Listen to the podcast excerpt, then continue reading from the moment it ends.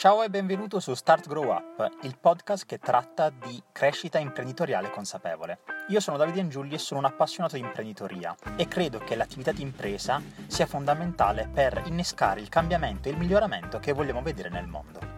La puntata, l'intervista di oggi hanno come protagonista e come ospite graditissimo Luca Pagliara. Luca è un brand designer e visual storyteller. Lui si occupa di brand identity ed è anche il nome della sua personificazione, della ditta individuale che lui rappresenta, in questo caso appunto The Brand Identity. Prima di proseguire anticipo giusto qualche argomento che trattiamo insieme durante questa intervista, ovvero quella che è la storia visuale di un brand, la differenza appunto tra brand e logo che spesso viene confusa e soprattutto parleremo di empatia e di come questa possa essere unica e rendere unico un brand e un'attività di impresa. Non proseguo oltre e noi ci vediamo alla fine di questo episodio.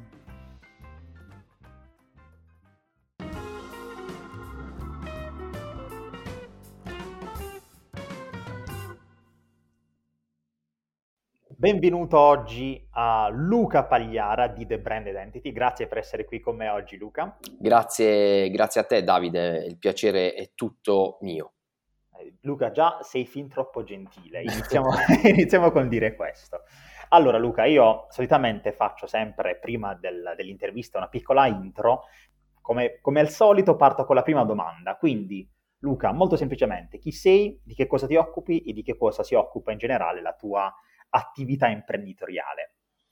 Allora, io sono un uh, brand designer, quindi mi occupo di, diciamo, tutto il processo di analisi e progettazione che permette poi la creazione dell'identità visiva uh, di un brand. Quindi questo è uh, il, mio, il, mio, lavoro. Uh, lo faccio, io ho 31 anni da praticamente quando avevo 15 anni, quindi forse ovviamente con dei livelli eh, diversi, eh, però più o meno sono um, all'interno di agenzie di comunicazione da quando avevo eh, 15 anni, quindi sono più o meno la metà della mia vita eh, che insomma ho, ho, passato nel mondo della comunicazione, eh, nel mondo del brand. E forse questa è una cosa che dico spesso, ci sono proprio nato perché sin da piccolo quando andavo al supermercato eh, vedevo i display delle, eh, diciamo, della Kinder, delle merendine, io ero sempre attratto da questo, da questo mondo eh, della comunicazione, delle mascotte, quindi davvero penso di aver iniziato a fare comunicazione sin da piccolo quando ero eh, nel, diciamo, nel carrello con mia madre mentre passavo tra i corridoi pieni di merendine. Ecco, questo, questo sì. Guarda Luca, a questo punto ti dico, um, mi hai detto che sei un brand designer e quindi ti chiedo effettivamente che cos'è un brand designer, che cosa, che cosa fa nella sua quotidianità il brand designer? Allora, mh, mm, ti dico, spesso um, per non andare, diciamo, uh, in particolari tecnicismi, perché ovviamente ti dovrei dire che attraverso un processo di analisi uh, e di progettazione realizzo il, il brand. Alla, alla base è, è, questo quello che, è questo quello che faccio. Uh, però mi piace anche un po' per far capire meglio quello che è il mio lavoro, definirmi una sorta di traduttore. Cioè, il mio scopo qual è? Quello di tradurre in immagini quello che o già c'è, quindi nel caso di un restyling uh, di, di, un'azienda, quindi un'azienda che vuole, uh, tra virgolette, rifarsi, uh, rifarsi, il look, anche se questa frase non mi piace, però è spesso abusata. Eh, a me non piace parlare di rifarsi il look, il look non, non vai al parrucchiere. Eh, se un'azienda deve, eh, diciamo, rivedere quella che è la sua identità visiva, significa che si stanno sviluppando una serie di, diciamo, mh, una serie di diciamo, casistiche all'interno, del, all'interno dell'azienda che permettono uh, appunto una visione diversa, uh, un nuovo mercato eh, e quindi insomma va a, ad effettuare il restyling del brand. Ehm, e quindi in questo caso un'azienda che già c'è oppure eh, un'azienda che eh, sta per nascere, quindi una startup. E quindi eh, allo stesso modo traduco quello che eh, potrà essere eh, la storia di questo, eh, di questo brand. Mi piace questa definizione che hai dato di traduzione, nel senso fa- fare uh, brand design significa tradurre quello che è il, come posso dire, voglio, voglio io utilizzare un termine corretto, quella che è l'anima della, dell'azienda. Per questo ti chiedo, uh, per te e questa è un'attività di traduzione, ma qual è effettivamente lo scopo che ha tutta questa attività? Tradurre, ma in che senso? Voglio, voglio arrivare un pochettino più al nocciolo di questo. Certo, certo, certo. Uh, tradurre e quindi uh, rendere immagine, quindi rendere riconoscibile uh, quello che in realtà l'azienda già è. Quindi io attraverso le forme, attraverso i colori, attraverso i caratteri, uh, vado a creare appunto l'identità uh, dell'azienda e eh, in realtà come ti dicevo appunto prima a tradurla perché eh, l'azienda io non la invento. Io l'azienda casomai eh, la vado ad analizzare la vado a studiare vado a capire tutto quello che eh, c'è stato prima del mio arrivo sotto l'aspetto della comunicazione e nel momento in cui abbiamo fatto una, una sorta di eh, diciamo, analisi dettagliata di quelli che sono gli aspetti presenti, passati, ma anche futuri del, uh, del brand, si va poi a delineare uh, una sorta di ok, tu sei questo, quindi sei rosa, hai questo font, eccetera, eccetera. Dicevi presenti, passati e futuri. Ehm, secondo me è molto interessante andare ad indagare proprio su questo, su questo punto, nel senso, uh, spesso mi è capitato di sentire imprenditori che volevano rifarsi il look, come, come dicevi, in maniera scorretta prima, certo. però pensano sempre al ok, dobbiamo andare verso il futuro, dobbiamo cambiare, dobbiamo avere uno stacco con il passato, mentre tu invece mi, mi hai parlato di far coesistere questi tre momenti. Perché reputi sia importante far coesistere questi tre, questi tre momenti?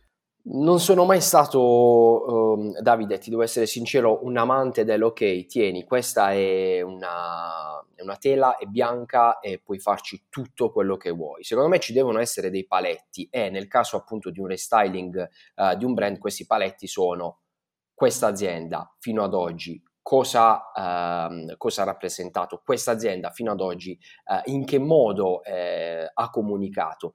Pensare di uscire il giorno dopo con un, un abito, utilizziamo queste figure giusto per eh, in, far intendere anche magari a chi non è, ehm, diciamo, inoltrato all'interno del settore della, della comunicazione del branding, uh, quindi un abito nuovo secondo me è comunque scorretto, uh, si va a, a buttare via tutta quella che è la storia uh, del brand. Poi è chiaro, ci sono tante bellissime case study di aziende che mh, si sono uh, hanno rivisto uh, la loro forma, ma mantenendo intatta quella che era uh, appunto uh, tutto l'impianto di comunicazione e non l'hanno buttato via, ma magari lo hanno rinnovato. Questo sì, assolutamente. Quindi um, praticamente mantenere dei, dei, collegamenti col passato aiu- non è un ostacolo al, al brand, ma anzi lo aiuta nella sua evoluzione, mi sembra di capire. E, sì, è, è, chiaro Davide che ovviamente ogni uh, lavoro ha, porta con sé ovviamente un, un motivo, cioè, come, come, dicevo all'inizio, cioè perché stiamo uh, rifacendo il, uh, diciamo, il, il look, continuiamo con questo termine che poco mi piace, però è quello che uh, diciamo, si sposa meglio, perché mh, ci stiamo, eh, stiamo affrontando questo, questo cambiamento. E, però non dimentichiamo mai che ehm, ci deve essere una coerenza con anche quello che, eh, quello che prima c'è stato e senza focalizzarci poi magari su quella che è l'attività, eh, in questo momento non stiamo parlando di, eh, di, un brand in generale, ma stiamo parlando più che altro di restyling, eh, ma in generale ehm, ci sono una serie di punti che eh, io devo valutare prima di dire ok abbiamo fatto un buon lavoro e eh, quest- questi punti sono eh, tutta una serie di valori tecnici che il brand che abbiamo, uh, abbiamo progettato deve, uh, deve avere uh, sia l'armonia, sia la leggibilità eh, sia la scalabilità di questo brand, l'unicità, cioè io non posso vedere il logo magari di Davide Angiuli e a fianco eh, vedere un suo competitor e, che, ha il suo stesso, che ha il suo stesso brand, sarebbe una, una grossa, eh, diciamo, un grosso malus per, per il brand che abbiamo progettato. Oggi facciamo questa operazione di restyling o di creazione dell'identità visiva. Questa operazione non può essere fatta ogni anno, uh, quindi deve avere uh, una, una, durabilità nel tempo, uh, devo permettere anche all'azienda di far abituare i propri clienti a, a, a, quella, a, quella, identità visiva, ad essere riconosciuta per quella identità visiva, a dire ok, eh, adesso questi colori, queste forme, questa forma, eh, perché poi alla fine questo di cui, di cui, stiamo parlando, di forme, di colori, eh, sono riconoscibili e sono coerenti magari con i miei valori e quindi li portiamo, eh, li portiamo avanti. Ehm, questo, um, questo brand è applicabile al contesto odierno. Ecco, questo per esempio è uno dei, degli scenari interessanti nel quale spesso uh, mi ritrovo cioè dei brand che magari sono stati progettati qualche, um, giusto per chiarire, perché utilizziamo spesso questa parola brand, uh, però non abbiamo detto anche, uh, perché in realtà parliamo mh, mm, di brand, ma uh,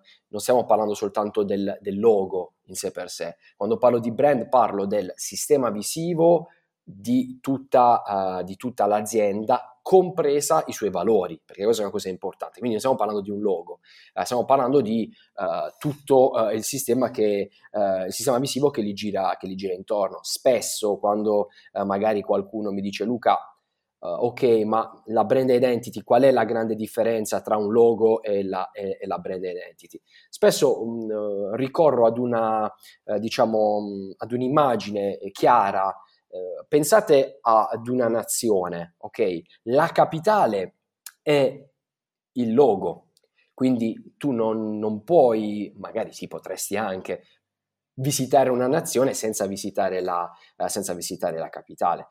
Invece tutto quello che c'è intorno alla capitale, le province, le regioni, tutto quello fa parte della, parte di, eh, fa parte della brand identity. È il, eh, è il colore delle, delle, buste che utilizzate all'interno dei vostri shop, è il colore, eh, che, è il colore che utilizziamo, è il profumo anche mh, fa parte della brand identity anche, anche il colore, eh, scusami, anche il profumo che sentiamo all'interno del vostro, eh, che sentiamo all'interno del nostro, de, del nostro store. Ovviamente se parliamo di store, eh, di store offline, se parliamo invece di, ehm, di elementi online, fa parte anche il tono di voce della, uh, della brand identity. Quindi il mondo della brand identity è complessissimo eh, e ovviamente va affrontato cliente per cliente, azienda per azienda. Uh, facendo appunto quell'analisi preliminare che è la parte più importante secondo me uh, del mio lavoro. Io potrei, mh, mm, diciamo, potrei uh, realizzare il logo più bello uh, al mondo, ma per me un logo bello non esiste, un logo è corretto o è scorretto, bello poi alla fine per chi, per cosa, è un dato assolutamente poco tecnico. Senza contestualizzare in questo caso. Assolutamente. Bello, dipende da... Sì. Come, come dice, ogni scarrafone è bella mamma soia in questo eh, appunto, no, assolutamente.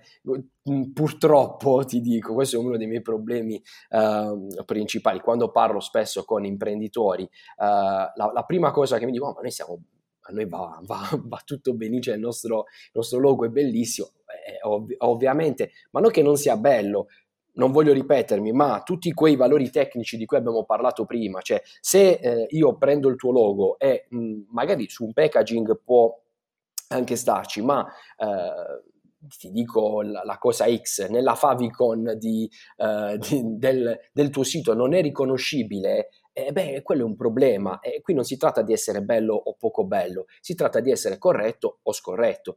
Il mio obiettivo è semplicemente metterti a disposizione tutto quello uh, di cui hai bisogno affinché sia scalabile, affinché sia unico, eccetera, eccetera.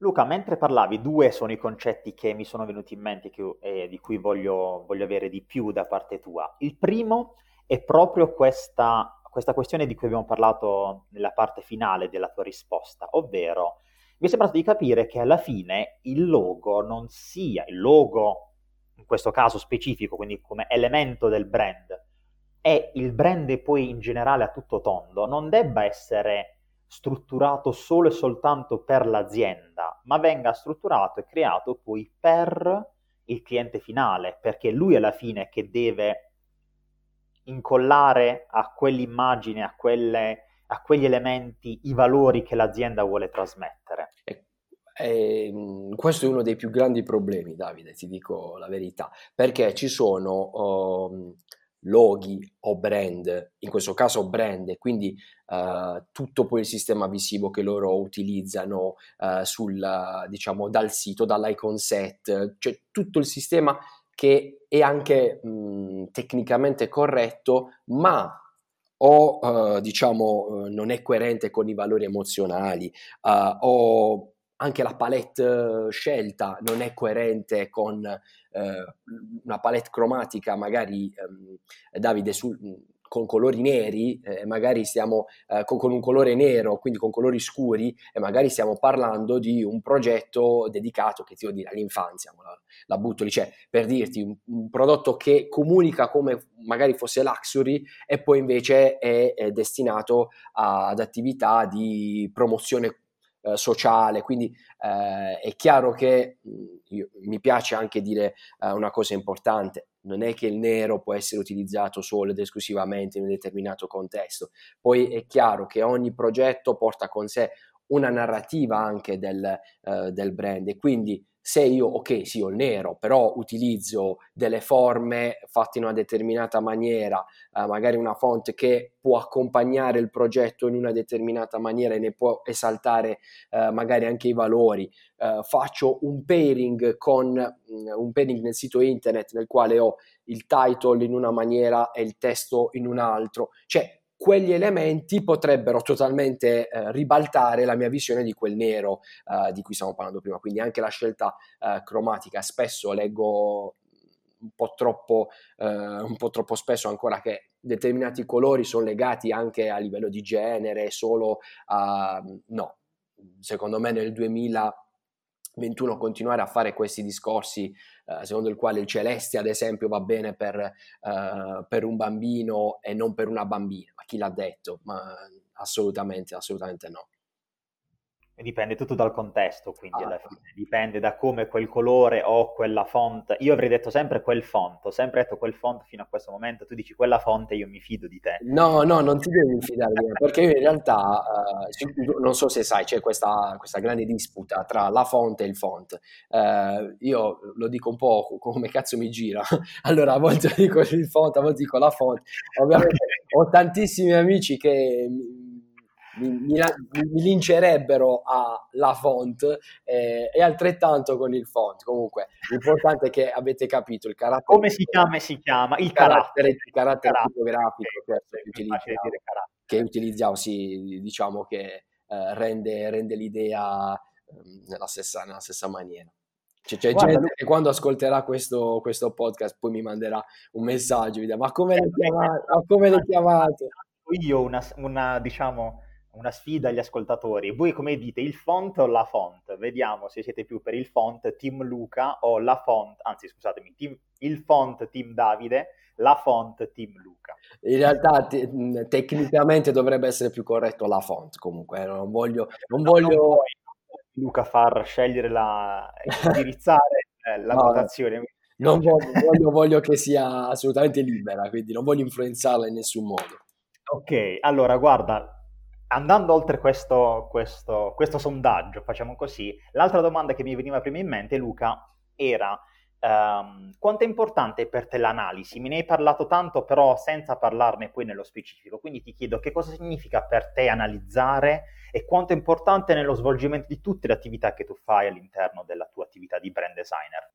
Uh, allora, io in realtà vorrei, no, vabbè, non ce l'ho sotto mano, però quando consegno il questionario, che puoi chiamarlo questionario, eh, non è neanche bello, insomma, mi sembra una cosa presa lì, eh, un, po di, un, po di, domande per fare, io più che altro la chiamo intervista, cioè è bello proprio farsi una chiacchierata con il cliente, vado a chiedere tutta una serie di, uh, diciamo, anche dettagli tecnici, ecco perché spesso chi deve, eh, poi un cliente che lavora con me deve avere o determinate, eh, un determinato know-how oppure si deve eh, diciamo, affiancare a qualcuno che può darmi determinate risposte, perché eh, se io ti chiedo ovviamente qual è, uh, qual è la tua visione del futuro, molto probabilmente l'imprenditore saprà dirmelo, però se scendo con, magari con delle metriche differenti, gli chiedo mh, non solo il target, perché poi ovviamente la, la, parte più bella io ve la farei ascoltare ogni volta perché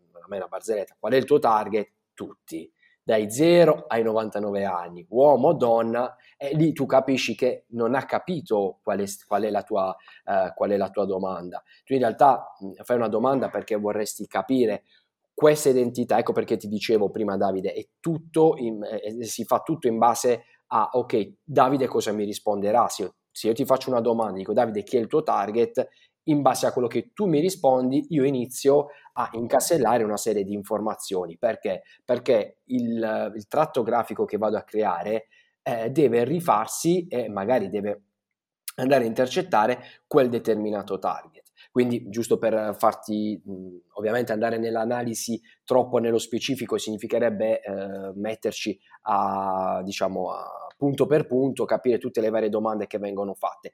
La cosa però importante eh, che ti voglio dire è che questa è la parte assolutamente eh, più, più, bella, più stimolante, eh, perché c'è un confronto con il cliente. Ehm, una delle domande che gli faccio è che storia hai? Cioè per me eh, il, il, logo, giusto, e questa è una frase che dico spesso, tra virgolette l'ho scritta anche nel, uh, nel sito e campeggia tra le, uh, diciamo, tra le cose più diciamo anche più belle eh, del, del, del, mio sito. Ed è un logo non è solo un'immagine ma è parte di una storia che ha un impatto sul mercato e crea una relazione con il pubblico. Questo per farti capire quanto per me è importante far sì che poi quella traduzione si traduca in una storia in una storia visiva. Ma questa storia Davide non me la posso inventare io, cioè questa è la storia della, dell'azienda che ha già scritto, che sta scrivendo o che magari se una startup vuole scrivere però non la posso ovviamente inventare io, cioè, no? altrimenti farei uh, il cantastorie, non, non il brand designer. No, su questo assolutamente rimani facendo il brand designer, non fare il cantastorie, Luca. Anche se, boh, non so, forse magari ci avevo, potremmo dire un, uh, uno spin-off di The Brand Identity. Può essere, cantastorie, cantastorie eh, tu devi inventare il brand, in questo caso poi mi farei sapere come l'hai chiamato questo brand di Cantastoria. Bravo. Allora, guarda, uh, proseguendo un po' con le domande, volevo chiederti una cosa, nel senso, volevo chiederti il significato che per te ha il, il termine o l'unione di termini creare valore. Che cosa significa per te creare valore, Luca? Guarda, uh, per me uh, creare valore, e questo lo si può, uh, diciamo, questo è sia lato mio, quindi che valore do a, questo, tipo di, questo tipo di lavoro, che il cliente che mi commissiona il suo, il, il suo nuovo brand. Ehm, creare valore significa Uh, dare risalto a tutte quelle attività che possono uh, creare un, un, più nella vita di chi riceve questo, uh, questo valore. Cioè, mh, mm, magari, insomma, giusto per fare, a me piace tanto fare gli esempi, gli, gli esempi pratici, sono un uomo abbastanza, abbastanza pratico e, e poco, poco, filosofico. E se io ti sto dando una penna in questo momento, non è tanto la penna, eh, ma che valore questa penna può avere per me in questo momento. Mi può permettere di scrivere, ok, ma obiettivamente cosa ci puoi, cosa ci puoi fare? È un, il, è un, po come il, logo. Quando io ti dico attraverso un logo io creo un valore, eh, questo si deve inserire ovviamente in un contesto. Eh, questo contesto significa che spesso tante aziende si rivolgono eh, magari a figure come la mia o comunque agenzie di comunicazione o ad altri freelance, a colleghi, eccetera, eccetera, perché pensano che, ok, io ho rifatto il brand e adesso, eh, adesso non, non, c'è scampo per i miei competitor, io adesso uh, farò un sacco di, di... No, assolutamente non è così. Se questa operazione non viene uh, aiutata Uh, o meglio, spesso è la mia operazione, quindi l'operazione di rebranding che aiuta attività di marketing, perché comunque la parte di, uh, di branding e la parte di marketing, seppur si possono sfiorare sfiorare in alcuni casi, ma non sono assolutamente la stessa, la stessa cosa. Ovviamente eh, tutti quanti mi diranno un bel sticazzi, ma in realtà no, perché tantissimi clienti mi continuano a dire eh, lui si occupa del mio marketing. Io personalmente di marketing, a parte pillole mie personali, non penso di poterne neanche parlare perché non ho neanche le competenze. Mi occupo invece di, uh, di identità visiva, mi occupo di, di brand perché nasco come, uh, come graphic designer e a proposito di valore, cioè quando io sono diventato freelance, ho iniziato a dire ok, ma che valore in più posso dare al cliente che, che si rivolge da me? Posso dare qualcosa in più rispetto a ok, che ti devo dire voglio il volantino, ti faccio il volantino, non c'è problema. Okay. E, e come facciamo questo volantino? Che secondo me è la grande differenza tra me e i miei competitor, ma indipendentemente dai competitor, io mh, non è che non voglio, cioè io ho competitor, ci mancherebbe, ma non li vedo mai come dei competitor. Uh, per me mh, chiunque porti un valore aggiunto tramite le immagini uh, è, è assolutamente non un competitor, ma un mio amico, perché se non lo faccio io, ma lo fa qualcun altro, eh, l'importante è che il mondo comunichi bene, questa è una cosa che dico, che dico spesso anche in fase di preventivo, cioè se poi tu sceglierai un altro, un'altra figura che non è in questo caso The Brand Identity o Luca, a me poco importa, l'importante è che comunque tu poi uh, ti rivolgi a chi, come, come magari la mia realtà, vuole fare le cose in una determinata maniera, quindi eh, non semplicemente colorarti eh, una, un layout, ma dare un significato a quel colore, a quelle forme e a, a quella font. ok, ok, è, è, inutile che continui a portare le persone verso il tuo lato, Luca. Hai fatto, eh, secondo me è un, è un, pensiero, quello che hai fatto è bellissimo, davvero bellissimo, um, che spesso è come dicevi tu, in controtendenza con quello che uh, fanno gli altri. Nel senso, nel nostro paese, in Italia, vige quella che è una competizione, a me piace chiamarla competizione distruttiva, in cui tu non cerchi di essere migliori, essere migliore per gli altri, ma di essere il migliore a prescindere, e questo però spesso ti porta a mettere lo sgambetto agli altri. Quindi no, se tu non arrivi al livello degli altri, devi cercare il modo di, di, di buttarli giù. Mentre invece questa tua visione mi sembra più simile a quella che è la mia visione della competizione, ovvero competizione costruttiva, nel senso io cerco di migliorare, di fare il miglior lavoro per me stesso e posso imparare dagli altri. Se poi non sono il migliore io, ma c'è qualcun altro che è meglio di me in questo caso e fa la stessa cosa che io ho intenzione di fare, cioè ben venga, alla fine eh, come dicevi, non siamo competitor, ma magari questa volta questo cliente andrà da lui, la prossima volta io miglioro e il cliente verrà da me perché faccio un lavoro su, su me stesso, sulla mia impresa e non, non, mi metto a lamentarmi dicendo eh sì, vanno tutti dagli altri. Guarda Davide, in realtà hai detto una cosa molto, eh, molto bella, molto interessante e che poi però purtroppo eh, nella, nella mia realtà spesso non avviene, cioè io personalmente quando ti faccio un esempio, vedo il manifesto eh, di un'agenzia di comunicazione che magari può essere il mio competitor, ma ripeto, competitor perché? Perché opera nel mio stesso settore, nel mio stesso territorio e magari ha mm, eh, diciamo il mio stesso pricing, ok, vogliamo chiamarlo competitor, ma competitor eh, in base semplicemente a questo tipo di, uh, di analisi.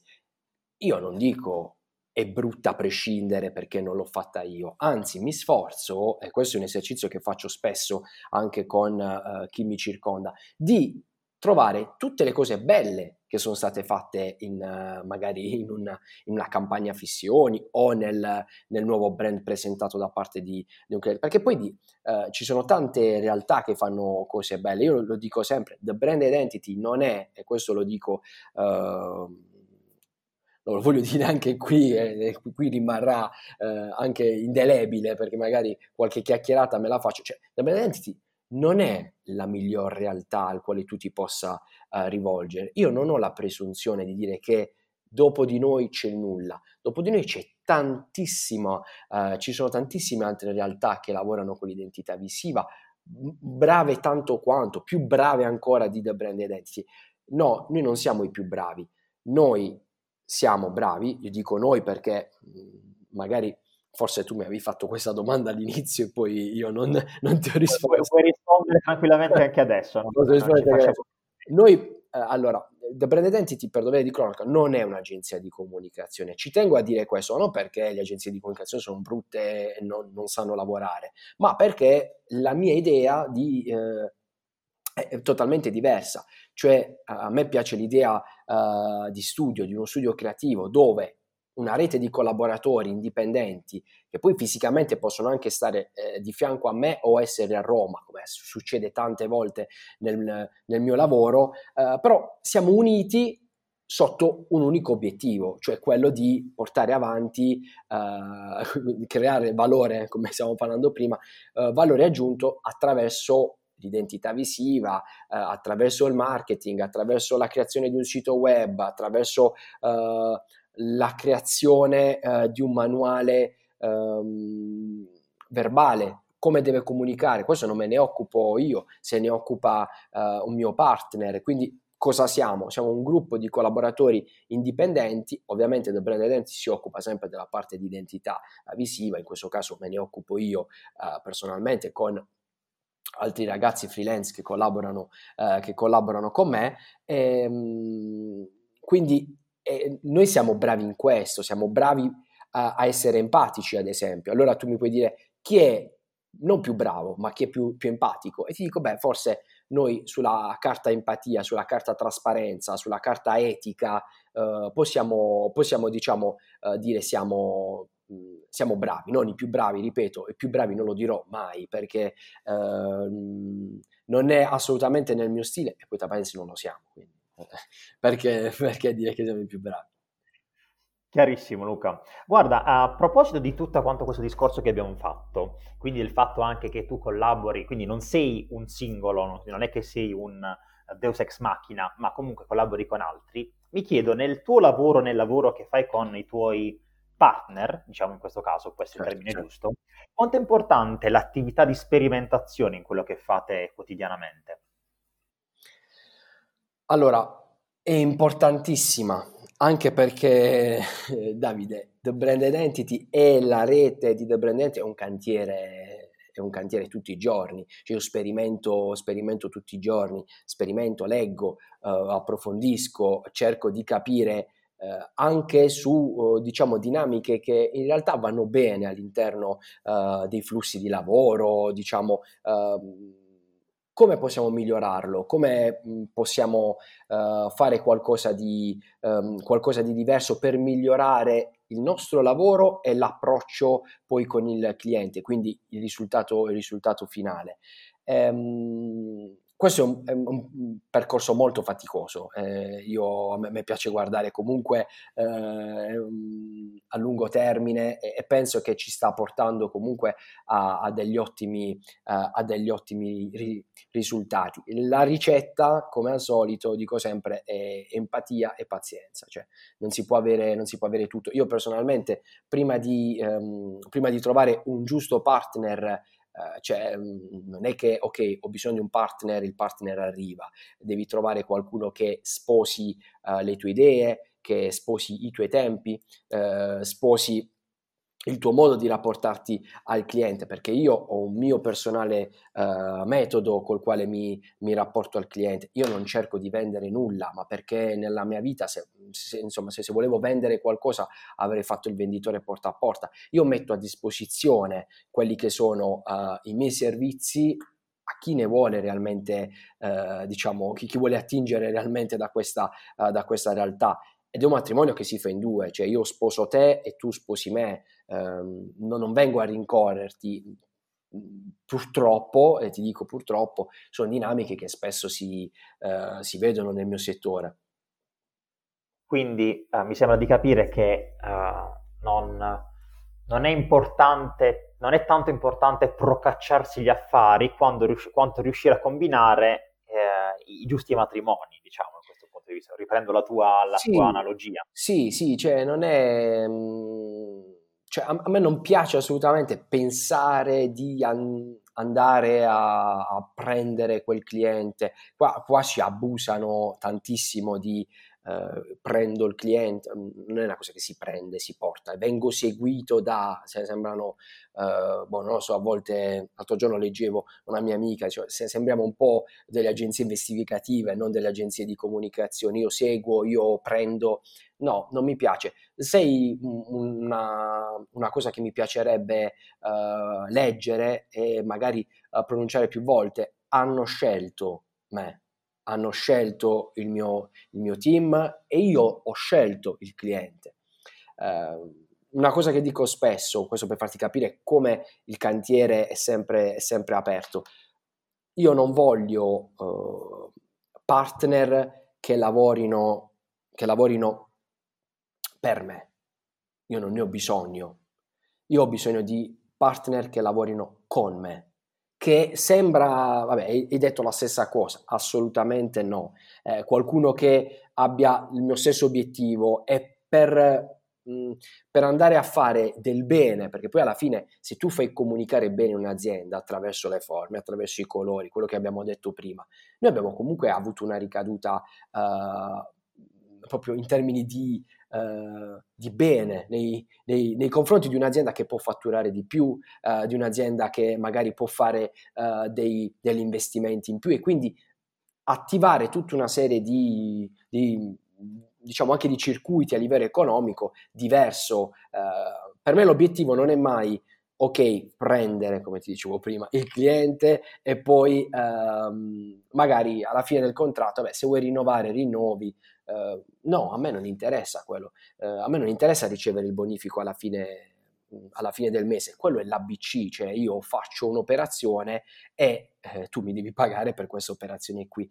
Purtroppo tanti, tantissimi uh, interpreti della comunicazione lavorano, ok, questo è il mio obiettivo, i, i, K alla fine, alla fine, dell'anno. Poi Davide ci mancherebbe molto probabilmente, anzi senza molto probabilmente, eh, sicuro al 100%, hanno più soldi di me in banca, ma questo è poco ma sicuro.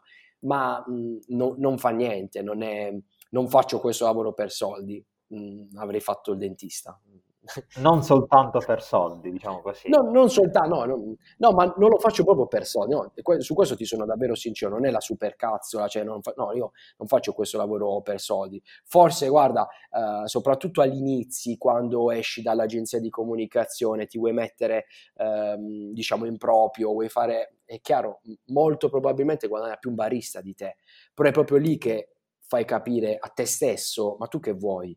Cioè, tu dove vuoi arrivare?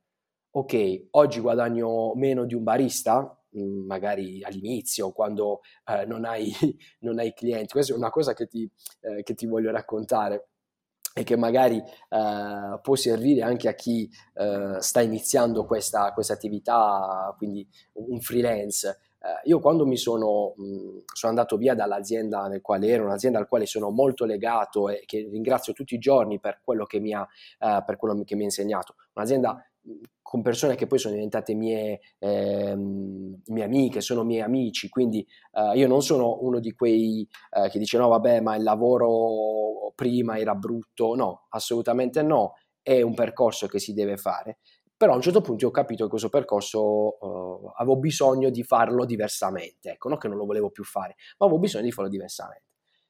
Apro la, la partita IVA e chiacchierando con un mio amico quel giorno, un mio amico, tra, tra virgolette, anche lui art director, eh, anzi solo lui art director, io non sono art director, ci tengo a definirlo perché non, non mi piace particolarmente questa frase eh, spesso troppo abusata. Uh, lui art director di questa agenzia di comunicazione dice, vabbè Luca, ok, ma adesso hai aperto la, la partita IVA, ma che clienti hai? Eh, io lì ho preso coscienza quel giorno che avevo aperto la partita IVA senza avere un solo cliente. Ad oggi i clienti ci sono, per, per, per fortuna, ma per dirti, cioè spesso anche nell'attività di, di magari mi è andata bene, eh? non voglio dire che si fa così, anche perché io oh, non scriverò mai un manuale sul come fare delle cose, io casomai li leggo questi manuali, però per dirti, magari lì, eh, se posso dare una pacca sulle spalle all'audacia di Luca di 5-6 anni fa, è bravo, perché se tu aspettavi magari che eh, di avere già un parco clienti e poi andare via, avrei tenuto due, mh, mm, diciamo, due piedi in una scarpa, non, mh, mm, non, mi sarebbe piaciuto, non è quello il mio modo di, uh, di fare impresa. Il mio modo di fare impresa è sempre stato lo stesso.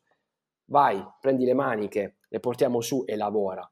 E lavora, ottieni risultati, cerca di dare valore aggiunto a quello che fai, al come lo fai, circondati di bei partner, partner empatici come te e il successo arriverà sicuramente. Che poi anche il successo, io penso uh, al successo non come i, tanti i miliardozzi, come direbbe eh, il nostro amico Montemagno, eh, no, non, non penso a quello, penso in realtà a tu quando vai a dormire la sera, sei sereno, cioè sai che eh, hai fatto la tua, eh, diciamo, la tua giornata. Io sono orgoglioso di, di, lavorare a Bari perché quando anche all'epoca tutti quanti mi dicevano ma vai a Milano, ma che ci stai a fare al sud, ma vattene a Bari, ed, eh, vattene da Bari. Ed è stata una delle cose che più mi faceva del male, perché dicevo ma perché mi devono dire vai via dalla, dalla tua città per avere successo?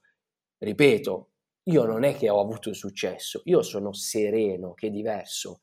E per me quello è il più grande successo. Mi piace un sacco questa tua definizione di successo, Luca, proprio perché è in controtendenza magari al, chiamiamolo, al pensiero della massa. È successo, ti immagini villa, soldi, eccetera, mentre invece magari è forse la serenità il successo migliore. Poi ovviamente lasciamo anche a, alla, agli ascoltatori la, la possibilità di, di, fare delle riflessioni a questo, a questo proposito. Guarda Luca, dato che tu l'hai sfiorato, io lo riprendo e te lo chiedo questa cosa, ovvero hai già detto um, quale consiglio daresti a qualcuno che ha voluto iniziare a fare impresa. Io ti chiedo invece qual è, qual è stata la paura principale che hai dovuto affrontare? Questa del non avere clienti o ce n'era una prima che ti ha, ti ha trattenuto dal diventare effettivamente un libro professionista? No, allora, prima di tutto uh, vorrei correggerti se mi permetti, eh, ma lo faccio davvero col, uh, col, sorriso sulle labbra. Io non parlerei al passato, qual è, stata la tua, qual è stato il tuo timore. Io ho timori tutti i giorni, Davide, perché sinceramente um, anche rispetto alla situazione attuale, uh, noi non sappiamo cosa accadrà, uh, cosa accadrà domani. Quindi tutti i giorni cerchiamo di reinventarci, di uh, avere una struttura capace di sostenere anche momenti come, uh, come questo. E nel nostro piccolo ci siamo, ci siamo, riusciti, ci stiamo riuscendo e ci stiamo attrezzando per farlo. E, um, qual è stata la mia più grande paura? La mia, la, la, sono sempre stato una persona, io sono un vergine ascendente vergine, quindi io devo sempre incasellare tutto e deve essere tutto al proprio posto. Uh, forse spesso mi dicono ah, tu devi uscire dalla tua zona di comfort io penso che la mia più grande uscita proprio una gita fuori porta eh, della mia zona di comfort l'ho fatta quando ho aperto la, ho aperto la partita IVA quando sono diventato un libro professionista e mi sono caricato uh, sulle spalle tutta una serie di difficoltà. Lo dico, ma non perché mi devo mettere, uh, diciamo, la, la stella sul, sul, petto. Io ho iniziato totalmente da solo, non avevo neanche una famiglia con, diciamo, delle... Mh, non avevo una famiglia, che, una, una famiglia di imprenditori, per dirti anche la, la, la cosa più semplice, qual è il commercialista di famiglia? Io non avevo il commercialista di famiglia, io il commercialista me lo sono dovuto trovare da solo, che può sembrare una cosa semplice e banale, ma non lo è, soprattutto se lo fai a 25 anni, quando il resto dei, dei tuoi amici magari inizia a capire, 25-26 anni, non, non, ricordo benissimo, però più o meno siamo, siamo lì, eh, quando i tuoi amici magari iniziano adesso ad affacciarsi nel mondo del lavoro, tu in quel momento vai eh, a a dire no, io voglio fare qualcosa di mio, lo voglio fare a Bari, voglio portare avanti l'idea di identità visiva e o ancora oggi eh, la gente mi dice vabbè ma che fai perché l'identità visiva sembra un po' un'immagine mitologica, io spesso li guardo mentre le lo dico e secondo me mi immaginano con un unicorno, non lo so, qualcosa, qualcosa del genere. Eh, quindi questa è stata la mia, più grande, la mia più grande paura, quella di investire que- tutta questa energia e non avere, non avere un, un, ritorno. Oggi lo, lo chiameremo lo chiameremmo ROI eh, oggi, cioè, insomma, quindi ok, ma tu tutto questo che cosa ti ha, uh, cosa ti ha portato?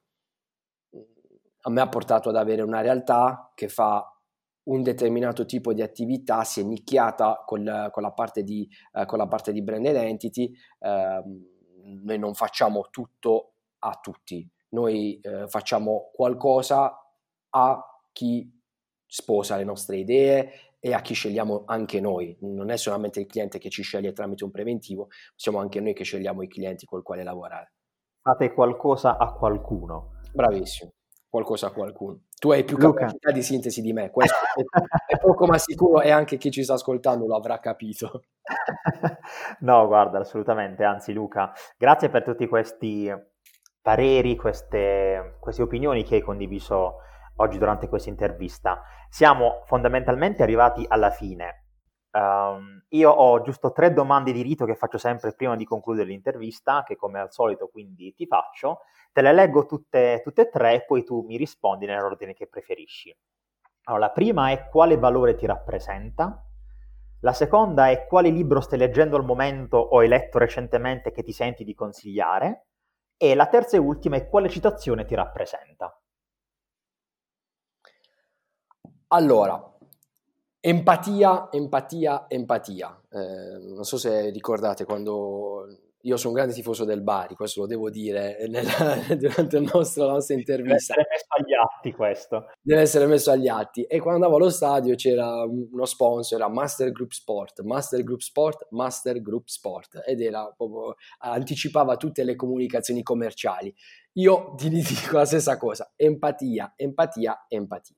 Uh, penso di essere uh, una persona particolarmente empatica, devi uh, entrare in sintonia con me, altrimenti questo magari non so se è un plus o malo, mm, ti dico la verità Davide, mi, mi interrogo tutti i giorni se questo poi in realtà è il mio valore aggiunto o meno. Però ce l'ho, questa è la mia identità, eh, io faccio identità per gli altri e mi sa che è arrivato il momento di capire che c'è anche la mia identità da rispettare e io sono empatico, quindi sulla prima risposta ti rispondo Uh, è, è, molto facile per me dirti um, empatia.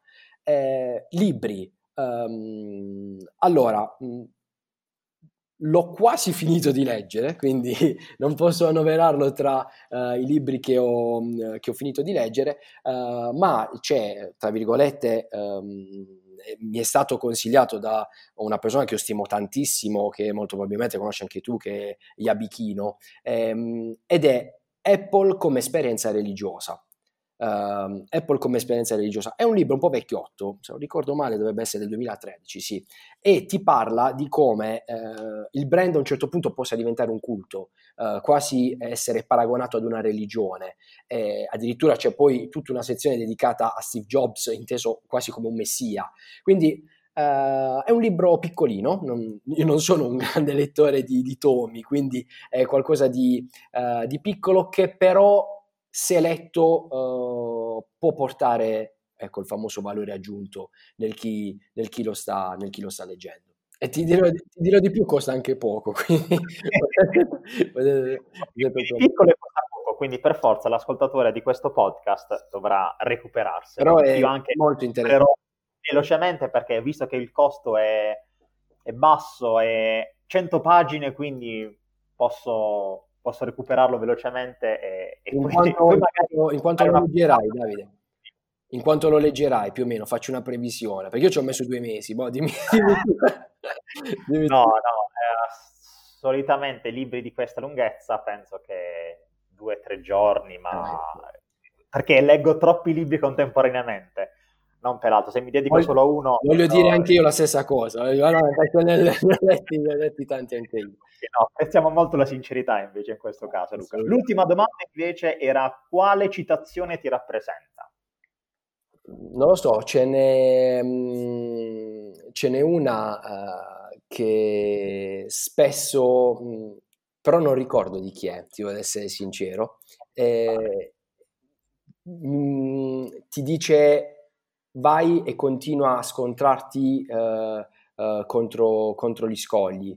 Eh, tu, tutti i giorni eh, e tu continua perché tanto eh, l'onda e lo scoglio entreranno sempre in, in collisione. Non so, sarà che è da quando sono piccolo che vedo il mare in tempesta perché adoro il lungomare di Bari, fare delle passeggiate lì, però penso che sia davvero um, una delle citazioni che meglio mi, uh, mi, rappresenti, perché la vita secondo me è un po' quello, cioè ok tu sei, tu sei un, un'onda e devi sempre uh, cavalcarla e sappi che l'onda trova sempre lo scoglio, quindi vai, cadi, uh, però riprendi forza e vai di nuovo contro lo scoglio perché un giorno, un giorno, un giorno qualche graffietto a quello scoglio lo farai.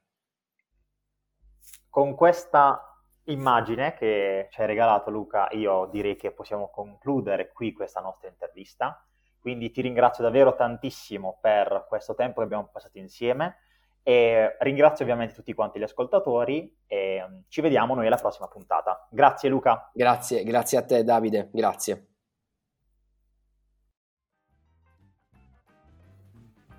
E anche oggi l'intervista finisce qui. Che cosa te ne pare dei temi che abbiamo affrontato durante questa intervista, durante questa chiacchierata che ci siamo fatti con Luca? In particolare ti chiedo che cosa ne pensi della sua definizione di identità del brand, della combinazione, della combo tra empatia e pazienza e della sua definizione di successo. Inoltre, ovviamente, aspetto di avere un tuo parere riguardo a quale fazione tu appartenga, se dici la font oppure il font. A parte gli scherzi però, arriviamo effettivamente a quelle che sono le conclusioni, quindi se reputi che questa puntata sia stata interessante, abbia trasmesso valore e ti va di fare due chiacchiere con me per affrontare alcuni temi insieme, ovviamente sono disponibile e ti chiedo di contattarmi direttamente su Telegram al link t.me slash davidiangiulli oppure cercando direttamente chiocciola davidiangiulli. Altrimenti invece se pensi che questa puntata possa essere di interesse per un tuo amico, un tuo conoscente, un tuo collega, qualcuno che possa trarre beneficio dalle informazioni che abbiamo creato oggi, dal valore che abbiamo creato oggi, ovviamente ti invito a condividere questa puntata per regalargli questa pausa di riflessione, questa pausa serena come se fosse in compagnia di due amici un po' chiacchieroni. Se invece desideri ricevere maggiori informazioni e notizie riguardo il mondo dell'imprenditoria consapevole, ovviamente ti invito ad unirti al canale Telegram cercando t.me slash startgrowup o cercando semplicemente su Telegram startgrowup in modo tale quindi da entrare a far parte di questa community di persone che vuole rimanere aggiornata a questo proposito e ricevere appunto aggiornamenti e contenuti specifici per gli ascoltatori. Io ti ringrazio per aver ascoltato questa puntata e noi ci vediamo alla prossima.